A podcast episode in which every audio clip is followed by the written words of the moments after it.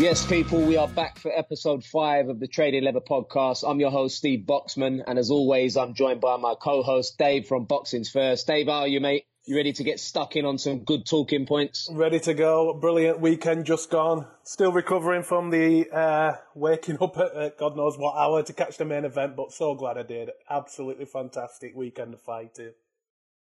Yeah, I'm I'm still recovering from uh, the amount of booze I consumed and uh, the lack of sleep, but uh, it was a it was a it was a great night and a good fight to top it off. But anyway, we're going to get straight into it today, Dave. The UK have an undisputed champion after Josh Taylor beat Jose Ramirez, and he joins Bernard Hopkins, Jermaine Taylor, Terence Crawford, and Alexander Usyk in the four belt undisputed club. Now, before we get into the fight itself, Dave, let's just talk about how Taylor got there.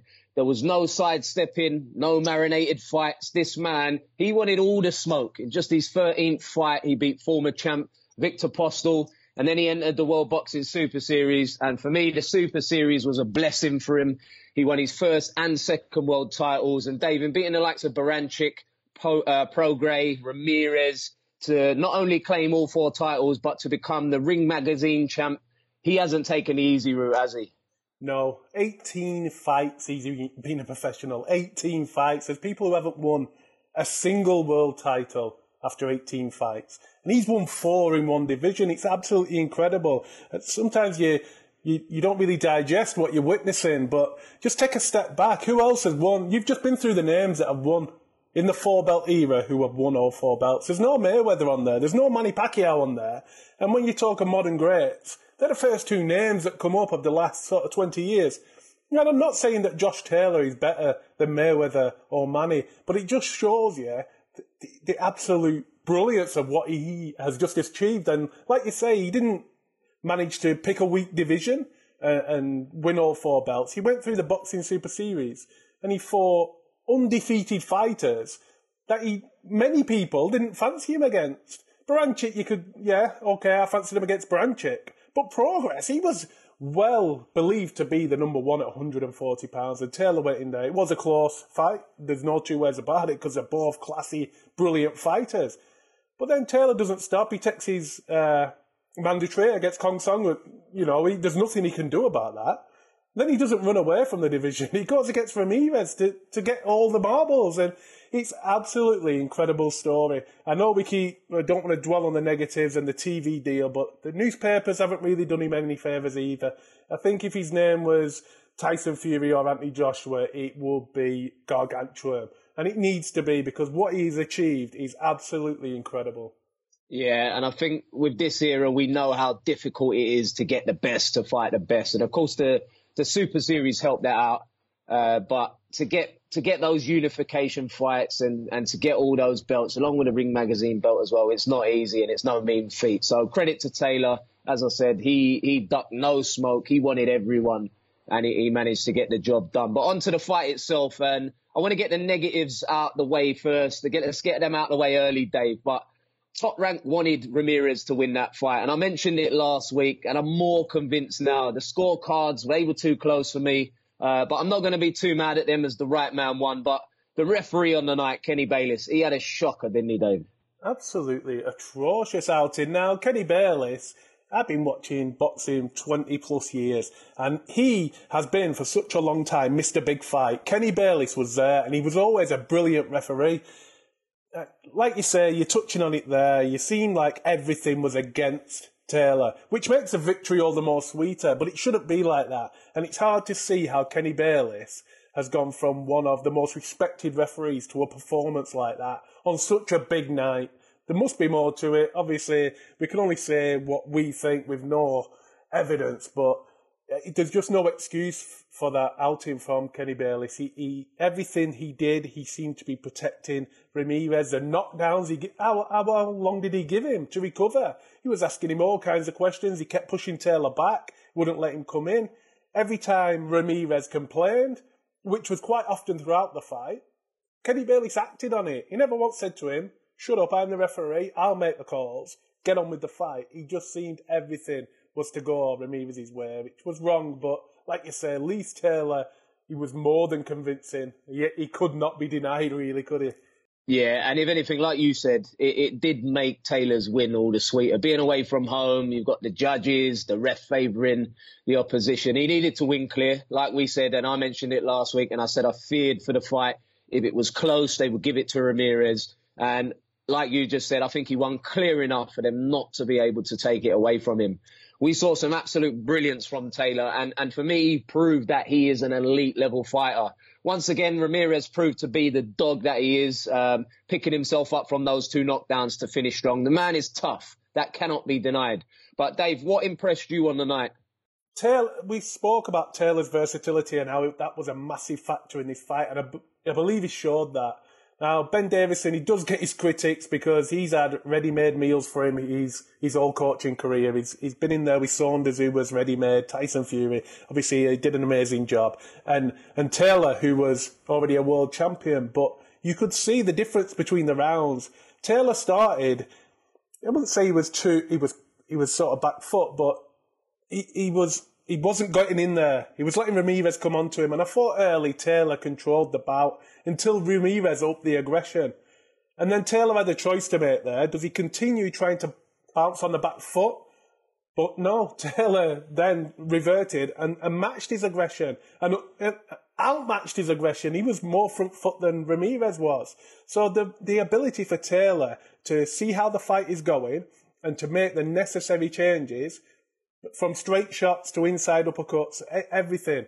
Ramirez had to keep second guessing what Taylor was going to do. And when you've got your opponent in that mindset, you, you're already one step ahead of him at all times. Ramirez, like you say there, uh, absolute warrior. That first knockdown, bit of a flash knockdown. I don't think he was necessarily hurt. But that second knockdown, you seen he was trying to pick himself up and he stumbled back to the canvas. I thought he was out there. So to get up from that and to see the fight out, absolute credit to him. Uh, I hope he comes again. He will come again. I don't hope he comes again. He definitely will come again. Him and Prograis a brilliant fight. And Taylor, if he sticks around at 140, we could see that them fights happen again. Yeah, this is a man in Taylor who can box and he can fight. He's a true warrior and his skill set was on show. His jab was on point and his feints, his feints were just beautiful. He smothered uh, Ramirez on the inside and he just, for me, he just didn't let Ramirez get into his rhythm. And like we said, he had to mix it up. Ramirez was coming on strong at a point. He was aggressive in there, but Taylor found his feet and he, he weren't shying away from anything. Um, as we know, the fight came to life in the sixth round when Taylor got the first knockdown, but Ramirez came back firing at the end of that round. Uh, but for me, that's when Taylor really took over the fight. Um, the second knockdown, again, whatever we say about the role of Bayless in that, um, he as you mentioned, he helped Ramirez with the time he gave him to recover. That was a heavy knockdown. He was in real trouble. Um, but Taylor got himself into a position where he could cruise home towards the end. And I know that could be seen as a risky move. We saw in those last few rounds, the foot came off the pedal. But as I said before, he he did enough that they couldn't take that fight away from him.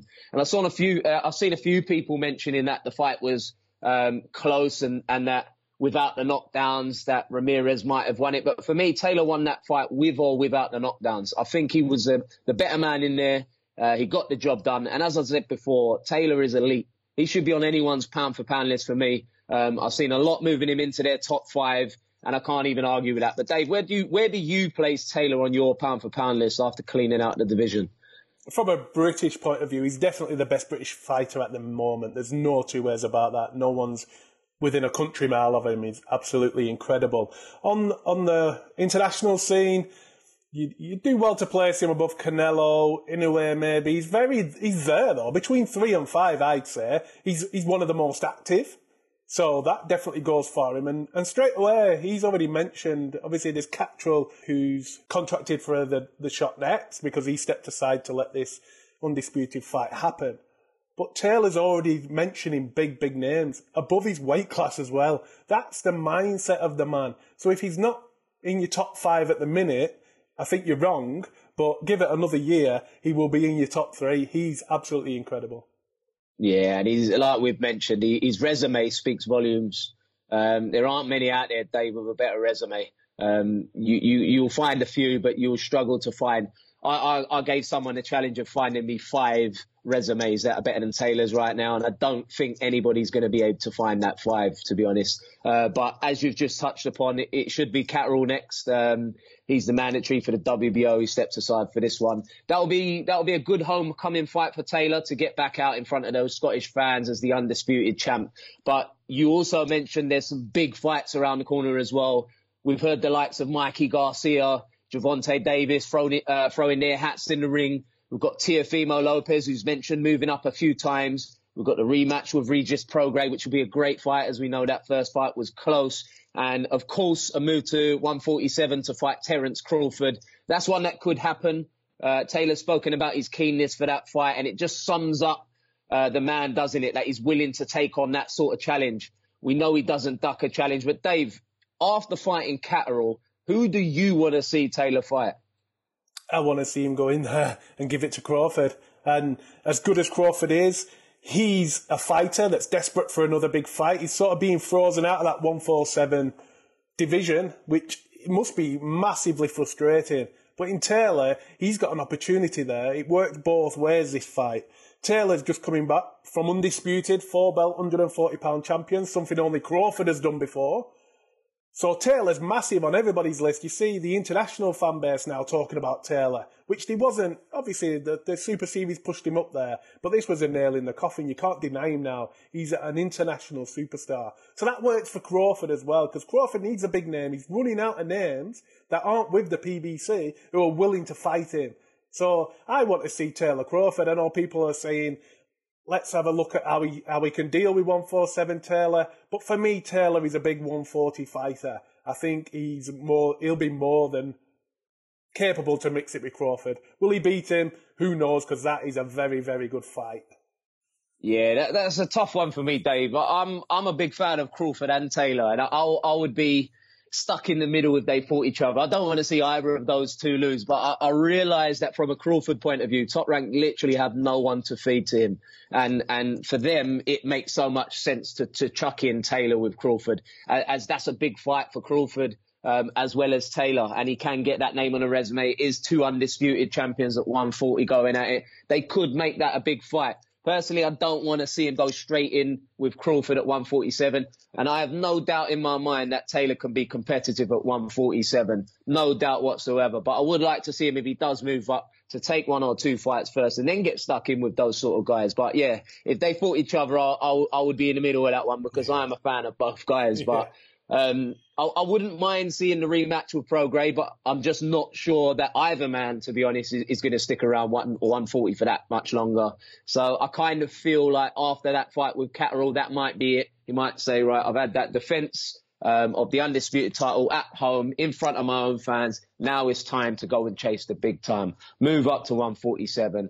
That's that's the glamour division. Although we don't always see the glamour fights that we want um, that's going to be a huge night. And and like you said, if he did beat someone like Crawford, he would be absolutely massive. Now I would favour Crawford in that fight. Don't get me wrong, but like I said, Taylor's going to be competitive at 147 and he's going to grow into that. He is big at 140, but let's see what happens with that. Um, I know that top rank are going to look to accelerate that fight with uh, them struggling for uh, for her opponents with Crawford. So we'll have to see where that goes. But Dave, onto the Saturday night UK card. Um, this is going to have to be all you, Dave, because I didn't catch the fight, so I was out for more than a few drinks in advance of the Taylor fight. So I'm relying on you to have some good info here. But um, uh, v Molina, Dave, speak to me about how that fight went. Was it, it a good watch? It's what you'd expect from Eggington and Molina.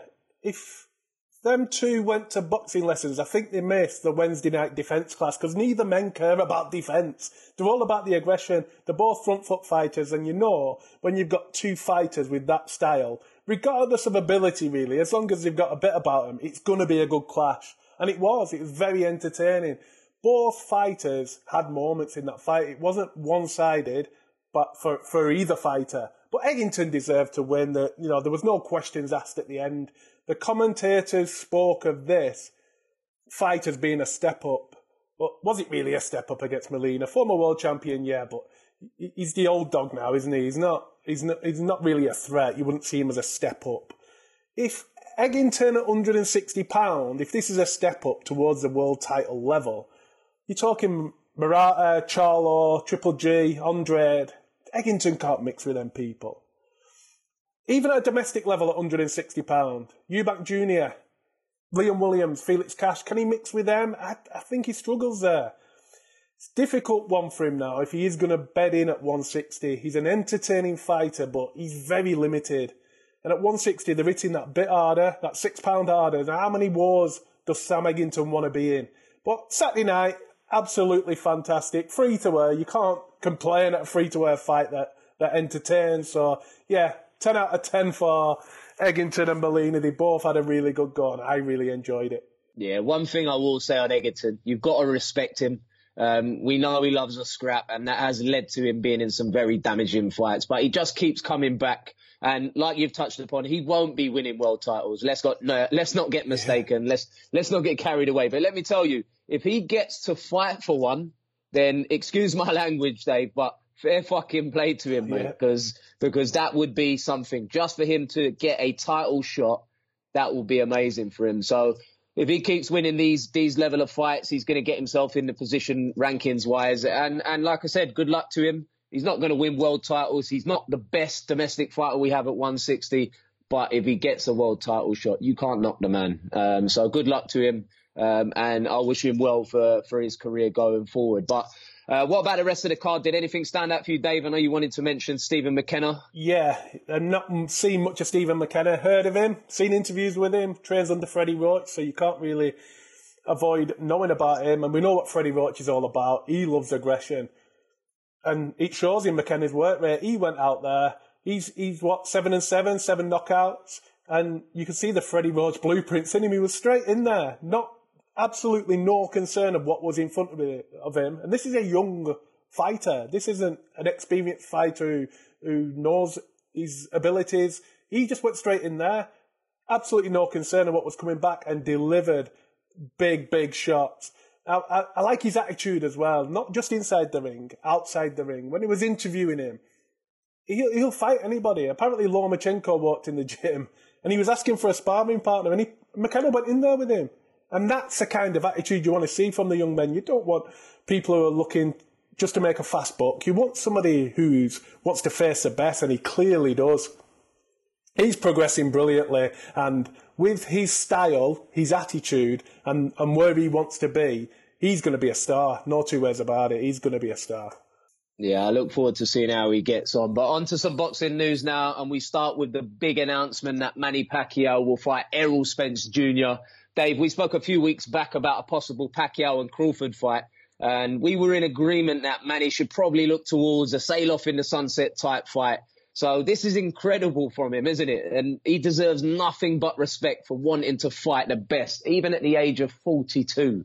Yeah, absolutely. There's nobody on this planet who could have held anything against Manny Pacquiao if he chose to fight a UFC or a YouTube star and sail off and enjoy his money and enjoy the rest of his time. He owes nobody anything. He has give everything to boxing. It's an unbelievable story. If you're talking, his first world title win was 23 years ago.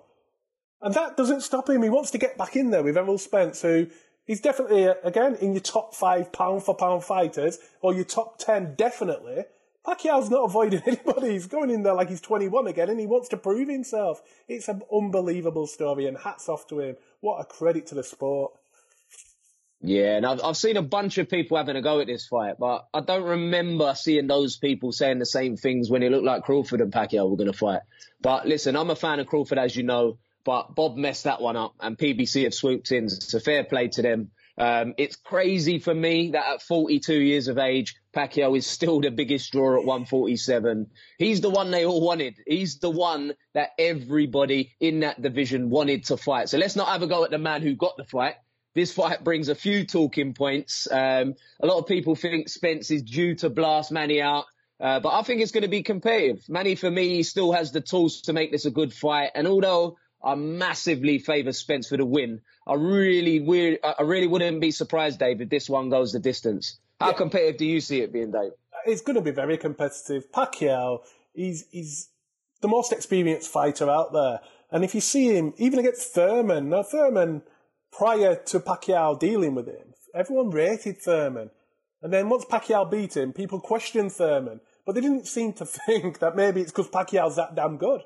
Pacquiao is not he's not going to get blown out by anybody. He's been up to 150 pound and fought Margarito, a hard hitting, bludgeoning puncher in Margarito. Spence, he's good. He's a good solid fighter, but I can't. Pacquiao's not a walkthrough for anybody. I just cannot see it. For people who are questioning or having a go at Spence for taking this fight, let's have it right. Pacquiao should still be the WBA champion. Pacquiao should still hold that strap. So how can you have a go at Spence? Pacquiao's money, Pacquiao's legacy, and Pacquiao should still be a champion. So hats off to Spence as well, because he didn't have to. He could have gone and fought guys, picked all three straps up, and then gone back to Crawford and said, "I'm going to fight you for pennies. I, am the real champion. I've got three straps." But he didn't. He's, Pacquiao for me is a harder fight than guys. No two ways about it. Yeah, you sort of touched upon the next talking point, Dave, but that's the WBA title. So nothing nothing should surprise us with the WBA anymore. As you mentioned, they demoted Pacquiao to champion in recess. Uh, they promoted Ugas to super champion. I'm I'm I'm just not on board with handing out titles. For me, they should be earned in the ring.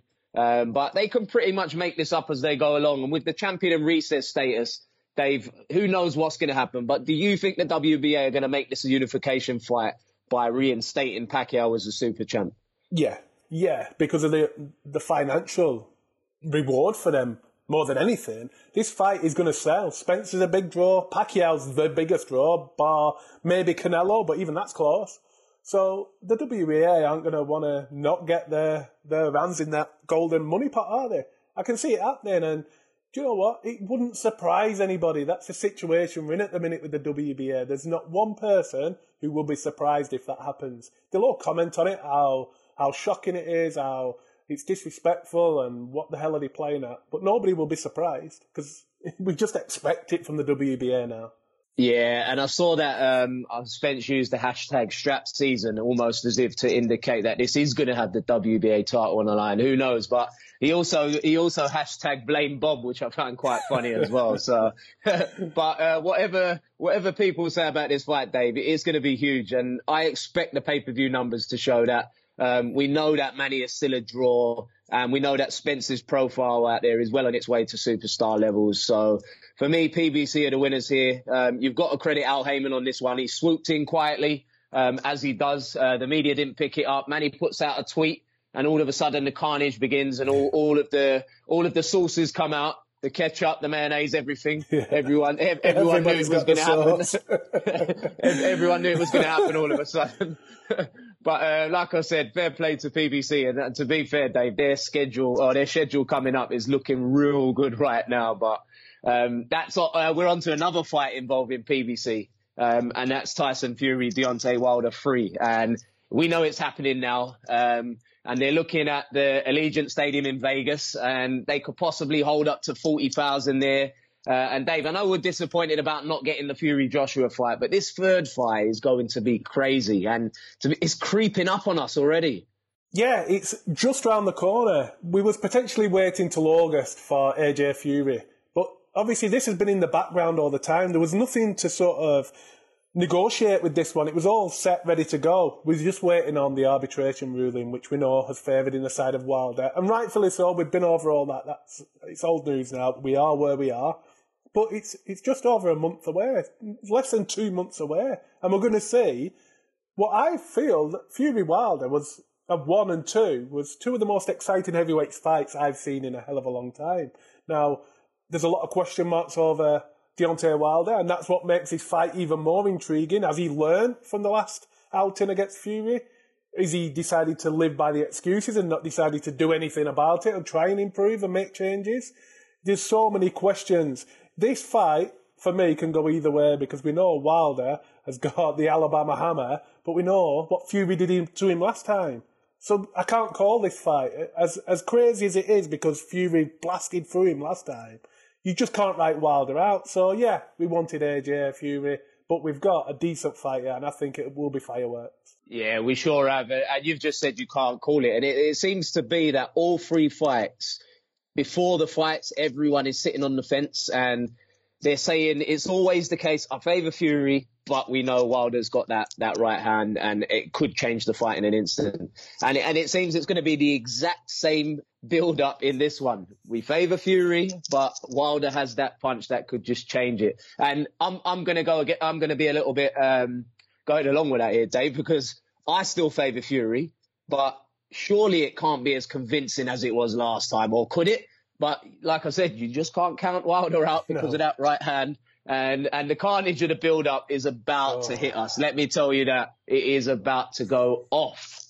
yeah, if you thought it was fake last time, there is nothing fake about the animosity between these two men now. Fury sees Wilder as the man that's stolen his his chance at the the biggest payday there is for him, and the undisputed, which once and for all puts him at undoubtedly the number one heavyweight right now, which he wants to be. He he's sick and tired of hearing about AJ having more belts than him. He's sick and tired about the AJ fans telling him, "You'll never fight AJ. He's better than you. He's the number one. He's a true champion." He really wanted to put that to bed, and Wilder's got in between that. So Fury's going to have a real disdain towards Wilder, and Wilder he he's believed all these stories about egg weights, doping oh water you know, they're not even worth going into anymore, are they? Because they're just pathetic. But Wilder's bought into that. So he sees Fury in a completely different light now. I think there was a mutual respect there in the first two fights. All right, they had words, they built the fight, but you could see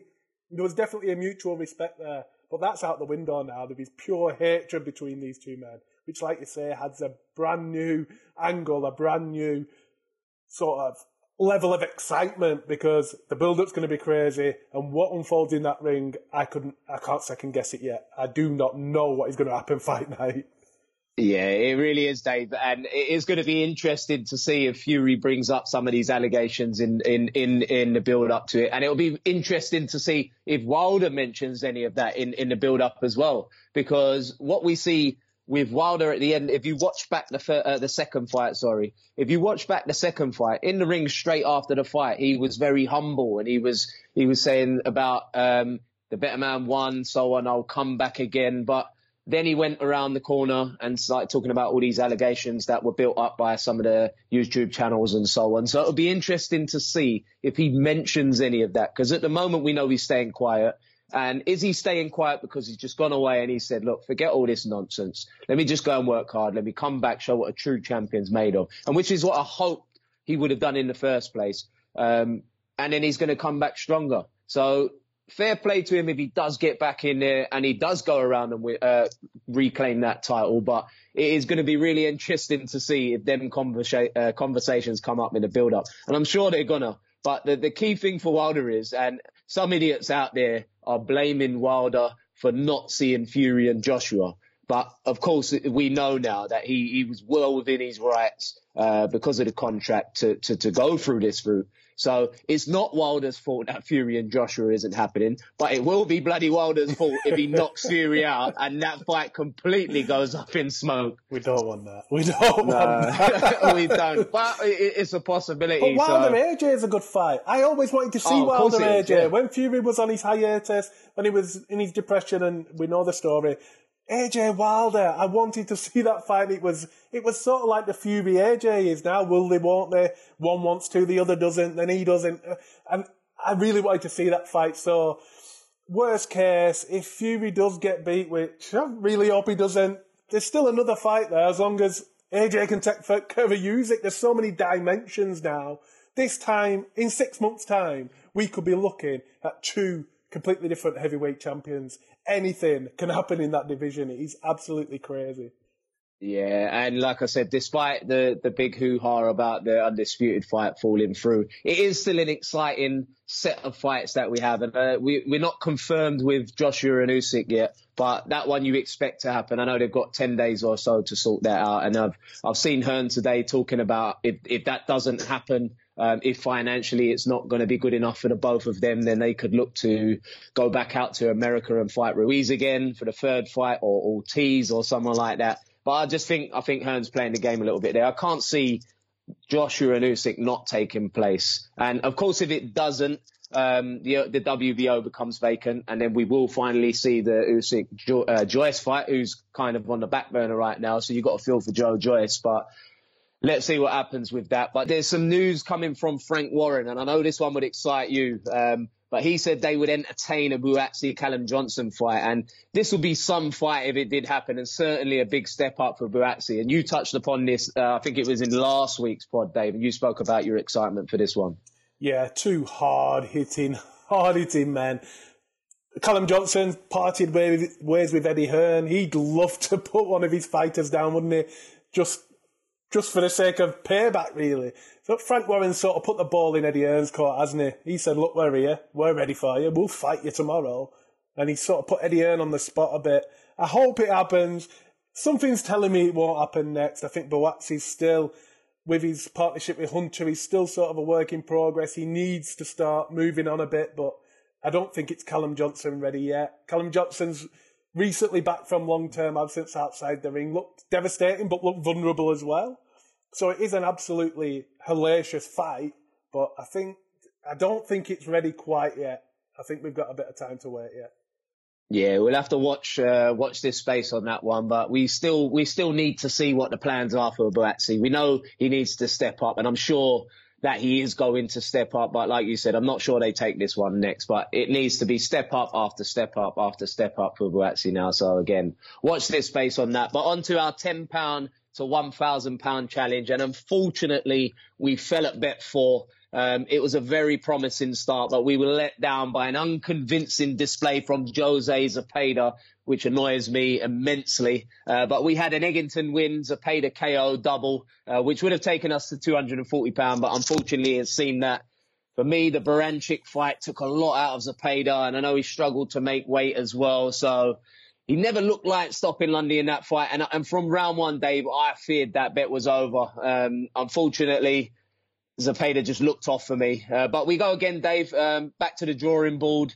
Um, and another £10 goes in. Is there anything catching your eye this weekend?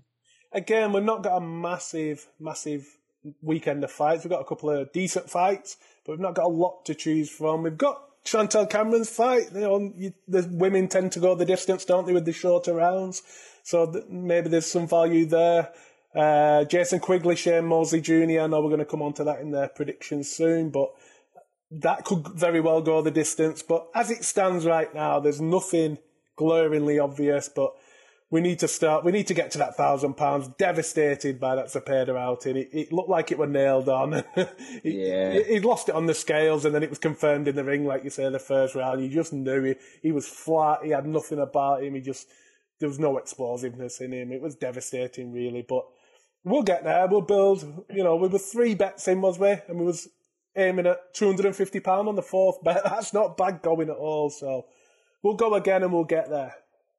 Yeah, I'm confident we're going to get there, Dave. And just remember, one lucky listener will win £200 if we do get there. And We're going to keep plugging away at this. We've only put £10 in so far, so it's going to be another £10 going in, but we're going to get there. And I'm confident we can go the way uh, this time. And uh, as you just said, Dave, uh, Chantelle Cameron on points looks a decent bet. Right, we're going to have to wait for the odds to come out um, later on this week. I've looked at Martin Ward maybe getting the stoppage, yeah. um, and I'm, I'm, waiting to see what the overs are going to be on the Haney Linares fight. But we're going to wait for the full odds to come out, and as always, we're going to update you on our Twitter page, and we'll we'll post a bit on there so you can keep up to date with that. But on to this weekend's boxing, and we have some WBC Championship action with Devin Haney against Jorge Linares and Nordine Oubaali against Nonito Donaire. Dave, we're going to start with Haney and Linares. And despite Linares being past his best, this is still a good step up for Haney, isn't it?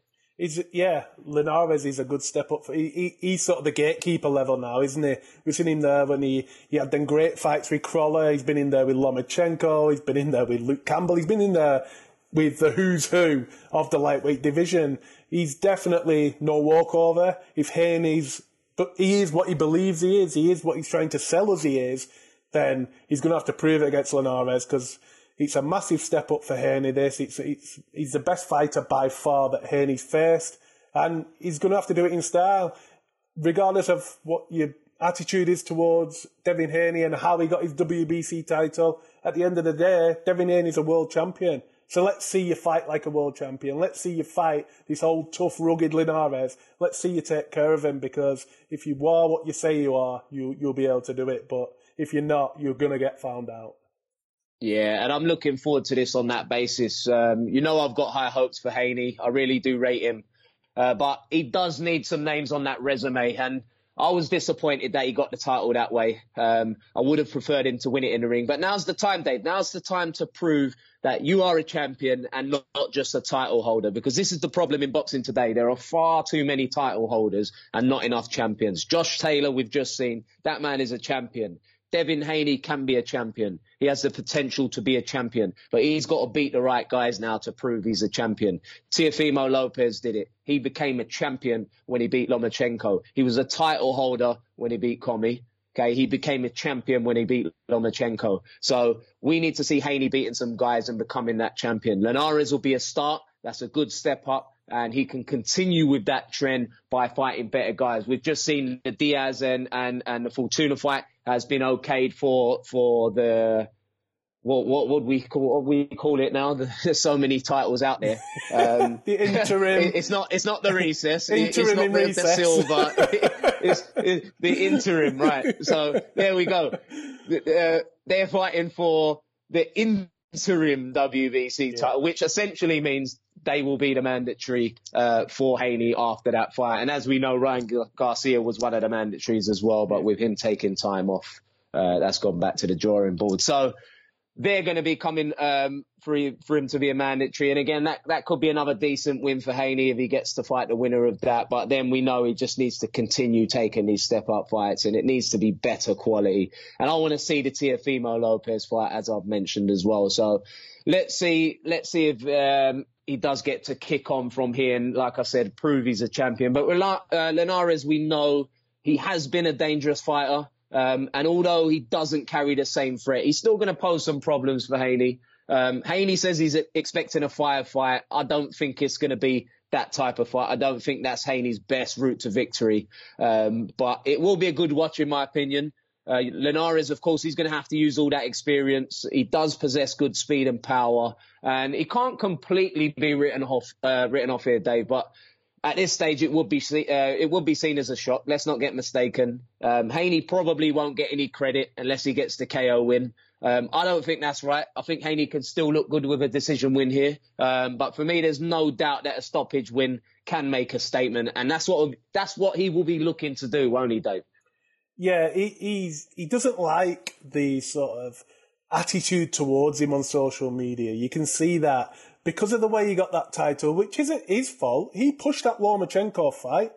Lomachenko got made up to franchise for whatever reason, whether he asked for it or whether the WBC just did another WBC trick and made him the franchise. Haney wanted that fight. He made no secret of that.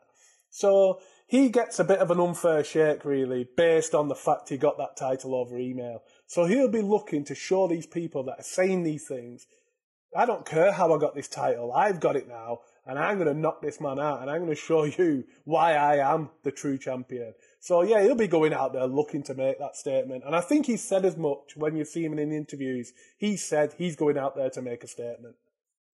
Yeah, I'm sure he's going to look to do so. Uh, we won't talk much on the undercard. Uh, we are going to have some predictions later on, on it though, but I will mention the fights that are there. So we've got Martin Ward fighting Azinga Fuzile in an eliminator for the IBF title at 130 pounds.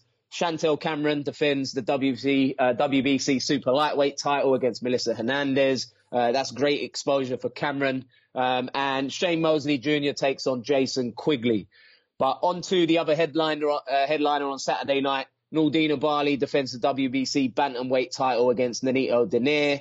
It's another chance to see uh, the great man look to become a world champion again. And I'm glad this one has been rescheduled, uh, rescheduled. Dave, are you looking forward to this one? Yeah, another Filipino warrior. I don't know what they drink over there, but it's all right for boxing careers and longevity. And it's not as if Pacquiao and Donaire fight sort of career friendly styles. They both like a good stir up. So credit to both men.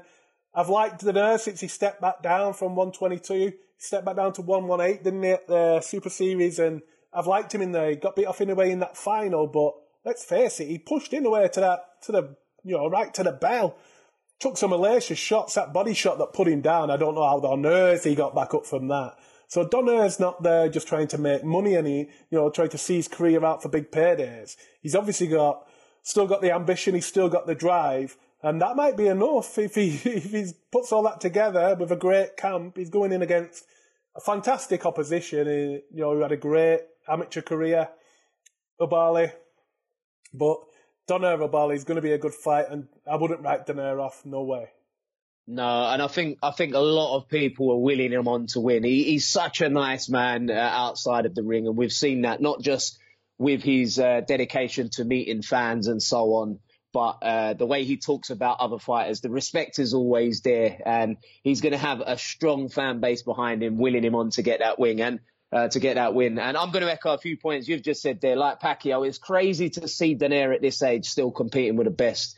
As you said, we've seen him push Inoue all the way, and we know how dangerous Inoue is. So um, this is his chance against Oubaali, and and possibly it could lead to a rematch with Inoue. I'm not sure why any man would want to have a rematch with, with Inoue, but it, Donaire, Donaire is a tough man, so good luck to him if, if he goes down that route. But um, he's seen as somewhat of an unknown champion to many. Um, he's not a huge name. Some people probably don't know who he is, the people that don't really watch the lower weights and so on. Um, but this probably makes him a little underrated too, Dave. Um, he's got a few good wins on his resume. You mentioned his amateur career. He was, I think, an Olympic bronze medalist. He, he had a very good amateur career and he's what I would call a, a talented, smart fighter. And he's, rightly going in as favourite here. He is the champion. Um, and it's going to be interesting to see just how much that grueling battle with Inoue has, has taken out of Donaire at this stage of his career. He was being written off before the Super Series. Everyone said he was finished, and I know he's going into that um, fight with Ryan Burnett.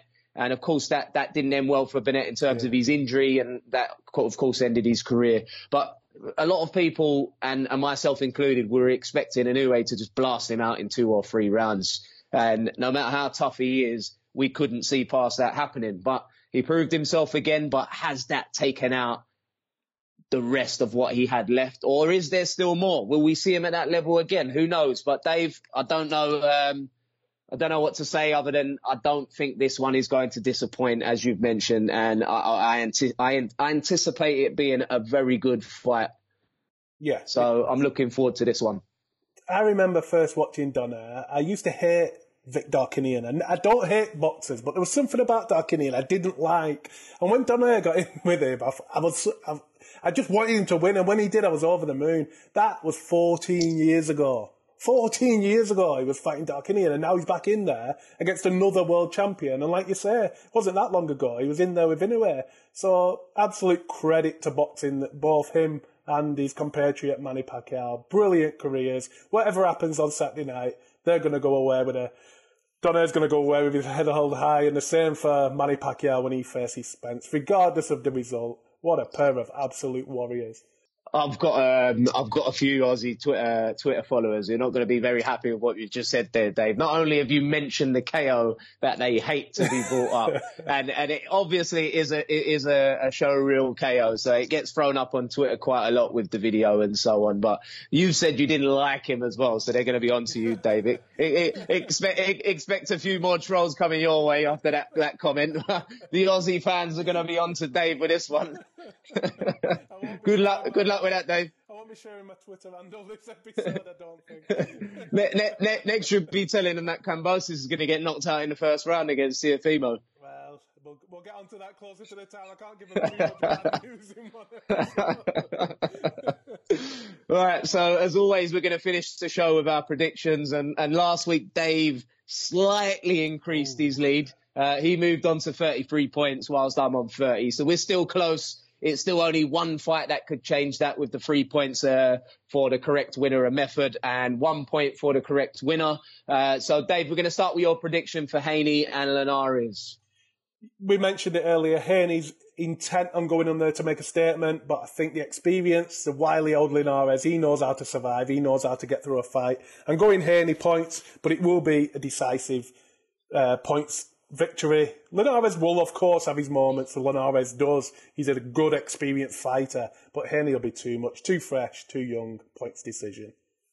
Yeah, you've gone with a smart money, Dave. You've gone with a smart money, but I'm going to go with a stoppage. I just think Haney is going to want to make that statement, and all Linares' defeats have come via stoppage, and I think that's going to continue here. And I'm backing, I'm backing my guy to make the statement. So one of us is going to get a two point difference on that one. So I'm hoping it's going to be me. But uh, look, Oubaali against Donaire. Dave, what are you going with?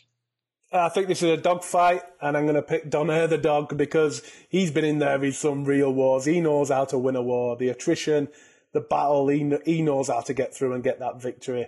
I can't see past him. I know it's not the popular decision. Oubaali's a fresher man, but I think Donaire, Donaire's got one more night in him, and this is it. He's going to win a points decision. Oh, there could be some distance between us, Dave. I'm going for Oubaali to get the to get the points win. Um, I want Donaire to win, and I would gladly take the loss of those two points for him to get it. But I just think that the Inu Inoue fight might have taken a lot out of him. I know he's tough, but I see him making it competitive, and it, it's going to be a close fight. But I just think in those last few rounds, them championship rounds, Oubaali might be a little fresher. He's 34 himself, but he hasn't had the same he hasn't had the same longevity in in in the um, in the pros, and he hasn't had those tough fights that Donaire had. And I think he's going to eke it out in those later rounds and get the decision. But I'm backing Donaire. I'm hoping he gets the win, but I'm going with Oubaali on points. Um, Martin Ward against Fuzile. Dave, what you going with? I think you mentioned a Ward stoppage on the bets before, but Fuzile, he's only been stopped by Rakhimov, who's a hard hitting fighter. Can Ward stop him? I'm going points, Ward. I don't think he's going to stop him but Ward points, yeah. Yeah, we're going against each other completely then today, Dave, which is which is good because yeah, we yeah. are gonna we, we are gonna see some point changes there. But um, like we said earlier, or like I mentioned earlier, I'm gonna I'm gonna back Ward to get the stoppage. And I know you mentioned about um, him only being stopped by Rakhimov, but I don't know too much about him other than that fight. And and I know Rakhimov does hit hard, but I think Ward, I think Ward will get the stoppage. This is a huge opportunity for him, and if he gets that win to get that shot at the 130 pound title, then then fair play to him. But uh, Chantelle Cameron against Hernandez. What's your prediction, Dave? Yeah, Hernandez, tough as they come, but at the back end of her career, isn't she? I think she's limited. Cameron's fresh. She'll be looking to defend that strap. She won't want to lose that in the first outing. Cameron points decision. Yeah, I'm going with the same, so we're leveling up on that one. But I do rate Cameron, um, and I don't think this fight will be much of a problem for Hernandez. She's been very inactive in recent years. I think she's 41 or so now. So with those two minute rounds, I don't, I don't see a stoppage. I think it goes a distance, so I'm going for Cameron to get the win on points. Um, and lastly, Dave, uh, Shane Mosley Jr. against Jason Quigley. How you seeing that one? I think we've got a good fight here. I really do. Uh, Quigley, both of these men will have ambitions. Quigley, promising fighter when he first came out. Mosley Jr. obviously wanted to try and emulate his dad or at least grab one world title. But they're both 30 years old now, so they need to sort of start pushing this on. Quigley's only got that one defeat to Tureano Johnson, who, when you look at Johnson's record, he's only lost to Munguia, Derevyanchenko, and Curtis Stevens. So, you know, he's got a decent record. So that defeat isn't as bad as it might look at first glance. I don't see a stoppage here. I'm going Jason Quigley points. Yeah, I'm going with the same, Dave. I'm going Quigley points. Uh, Mosley hasn't been stopped before, but I've not overly been impressed with him in his performances. Quigley, like you mentioned, he's got that loss against Tureano Johnson. And to be honest, he took a bit of a beating in that one, but I think he gets the job done. I do think this one goes the distance either way, but I, I think Quigley will have enough to get that points decision. But Dave, that's a wrap. Another episode down. Any last words? Yeah, I'd just like to apologise to all the Australians out there anybody else I might have upset. and I wish Kambosos. That, that's a way to cover your back there, Dave. I really do rate Kambosos. I think he's brilliant work ethic. He's going out there to beat Lopez, and maybe you know I can make it up to you in future. But that Donaire knockout, that is something special yeah, yeah. I'm, I'm going to say thanks to all the listeners. Um, I hope I hope you uh, you enjoy the weekend and enjoy the boxing we've got coming. But um, I'm I'm asking all my Aussie followers to get on to Dave now. So come looking for him. I'm going to send a post out about this. Come looking for him. thanks a lot. I'll see you next time. Take care.